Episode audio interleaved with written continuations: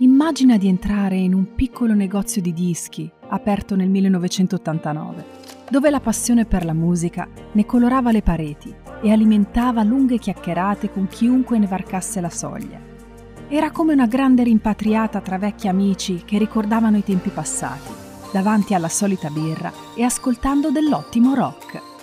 Dopo oltre 30 anni siamo di nuovo qui con la stessa passione e la voglia di raccontarti la musica attraverso un podcast. Quello dei dischi e Gianluca ti danno il benvenuto. Questo è Doc Valery. Rock on!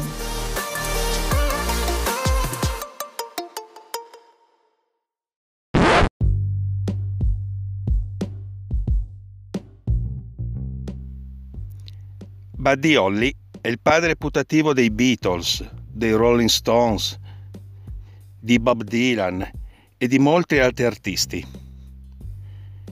Buddy Holly è una stella del rock e nel 1959 è all'apice del successo. Sta portando in tour per gli States il suo Winter Dance Party. Con lui ci sono molte star.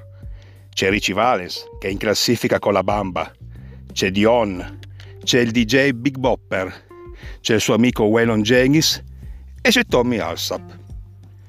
La sera del 3 febbraio 1959 sono a Clear Lake, nello stato della Iowa, e suonano alla Surf Ballroom. Quella sera è un grande successo.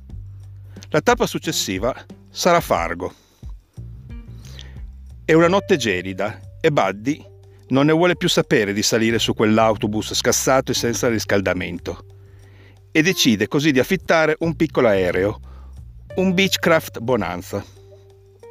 Waylon Jenkins cede il posto a DJ Big Bopper, che è influenzato, e il suo grande corpo è stretto per il bass.